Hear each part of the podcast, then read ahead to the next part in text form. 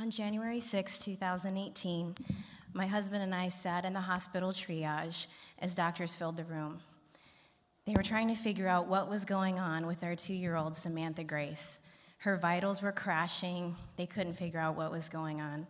For the past week, she had been sick and just wasn't getting better. By the time that we got to the hospital, she was sleeping for 22 hours a day, couldn't walk, and wasn't responding to us anymore. So we got there, and the head doctor wanted to perform more tests and uh, decided that we needed to put her into a medically induced coma.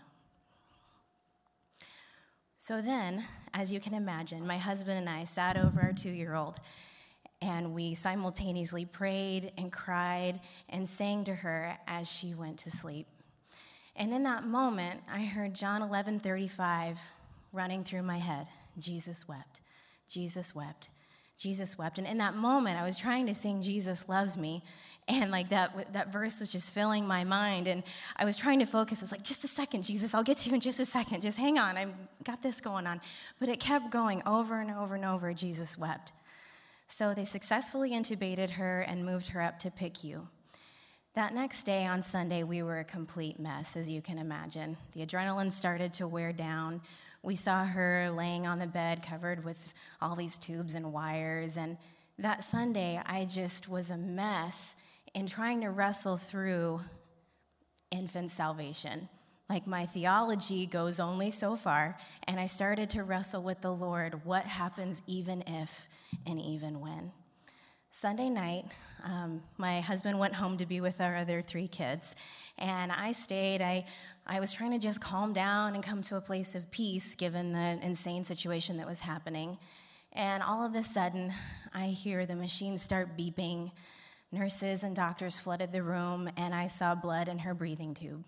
I don't need to be a doctor to know that that's not good.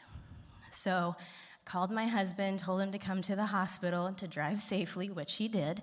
And as we got there, our pastor arrived and friends arrived, and the doctors were working on her, and it was complete chaos.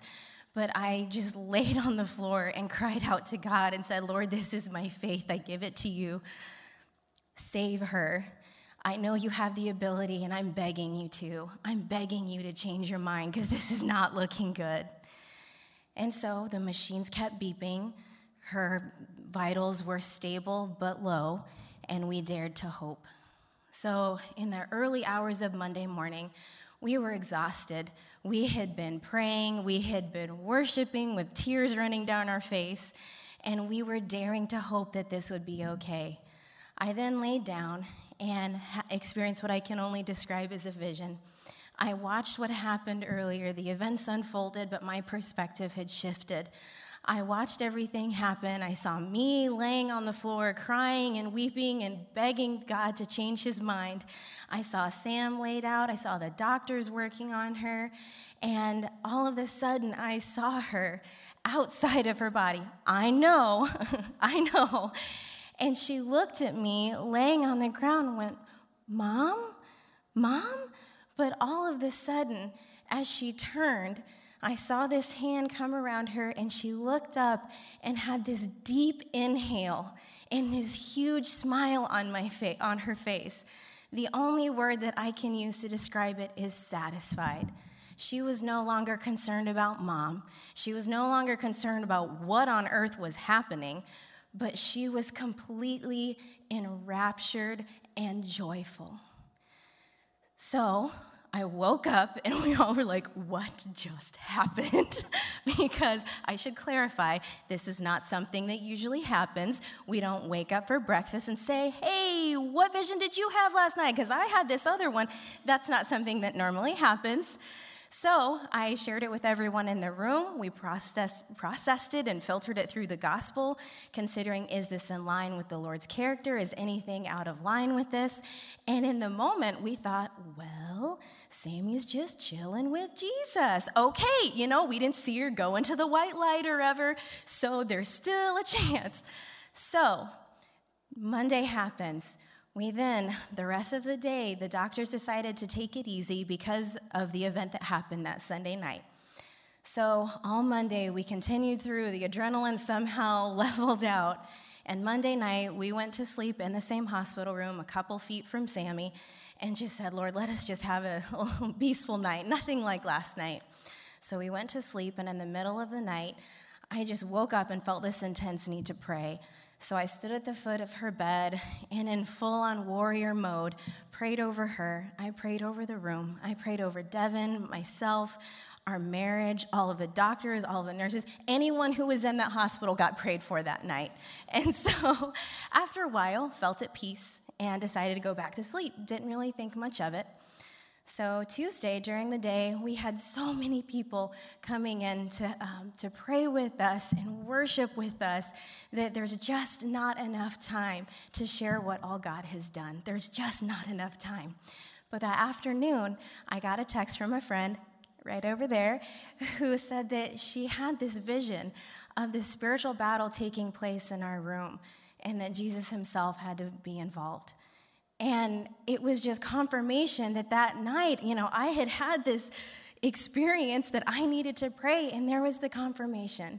I then got another text from another friend that said that as she was praying, she had this intense vision of two angels on either side of her bed. Yet again, friends, this is not normal in our normal texting relationship.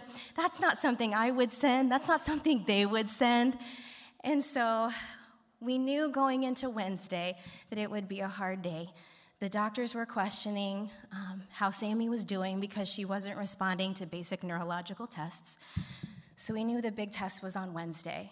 So we prayed, we put on our battle armor, and we, we tackled Wednesday.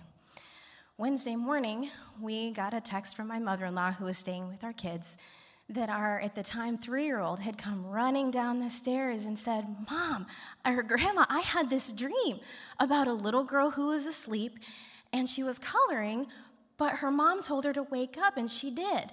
So we had not told Katie what was going on. We told her that Sammy was sick and was in the hospital, but she had no idea what was going on. We didn't feel that it was appropriate at the time. So I got that text and immediately stood up. I chucked my phone on the ground and stood. I was like, Sam, wake up!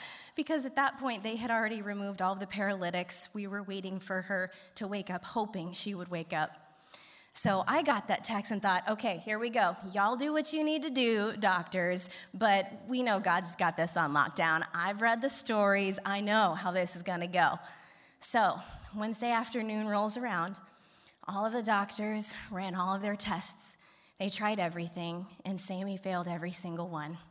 And I sat there and was so confused eh, because that's not what I'm familiar with. I just read about Jairus' daughter that Jesus raised from the dead. And I read about Lazarus who was raised from the dead. And I thought, Lord, think about all of the ways that you could use this story if you raise her up when everyone thinks that she's dead. So the doctor said, We'll let you talk and we'll, um, we'll leave the room. And so I looked at Devin, I'm like, What is the problem here? Because medically speaking, she was brain dead. So he grabbed my hands and he said, Babe, you know, among all of the spiritual gifts lifted, you know, there's people who can have visions, people can serve, people can teach. There's so many different spiritual gifts. And he said, I think that mine is um, to be able to relate what happened. He said, Sunday night, you saw Jesus come and get Sam. What a gift. You then prayed for our girl amongst the spiritual battle, and someone witnessed that and confirmed that. We then saw two angels in that room, one for you and one for me. And this morning, Katie saw or had a dream about a little girl who would wake up, and she didn't know her name, but she goes, he, he, She knows Sam. That's not Sam. That's someone else who's going to wake up and know Christ because of this. And that's when it all clicked. That's when I accepted, yeah, it's okay. She's already home. And my, my hope shifted. My hope for a very realistic waking up from the dead transformed that she's already there. She's already home. She can't, nothing can hurt her now. And I accepted that hope. And then um, as we said our goodbyes, I, I, laid next to her body and I, I asked for one more miracle. And I said, God, please use this. Use my tears, use my pain, Would you use this for your glory? Don't waste any of my tears. Please use this. And again, there's not enough time to share what he has done. That I have seen strength, or I have seen faith strengthened. I've seen people come to call Jesus their Savior because Sammy died. And, you know, so many people would ask, why tell this story? You know, from a worldly perspective, it has a really bad ending. But as I look at the situation, I say, oh no, God is still good. He is still near. As we tackle this mountain of grief, we are not alone. And when I think that in five million years, when I'm sitting next to Sam under her favorite rainbow and unicorn or whatever, I don't know the theology on that, I'm just being honest with you.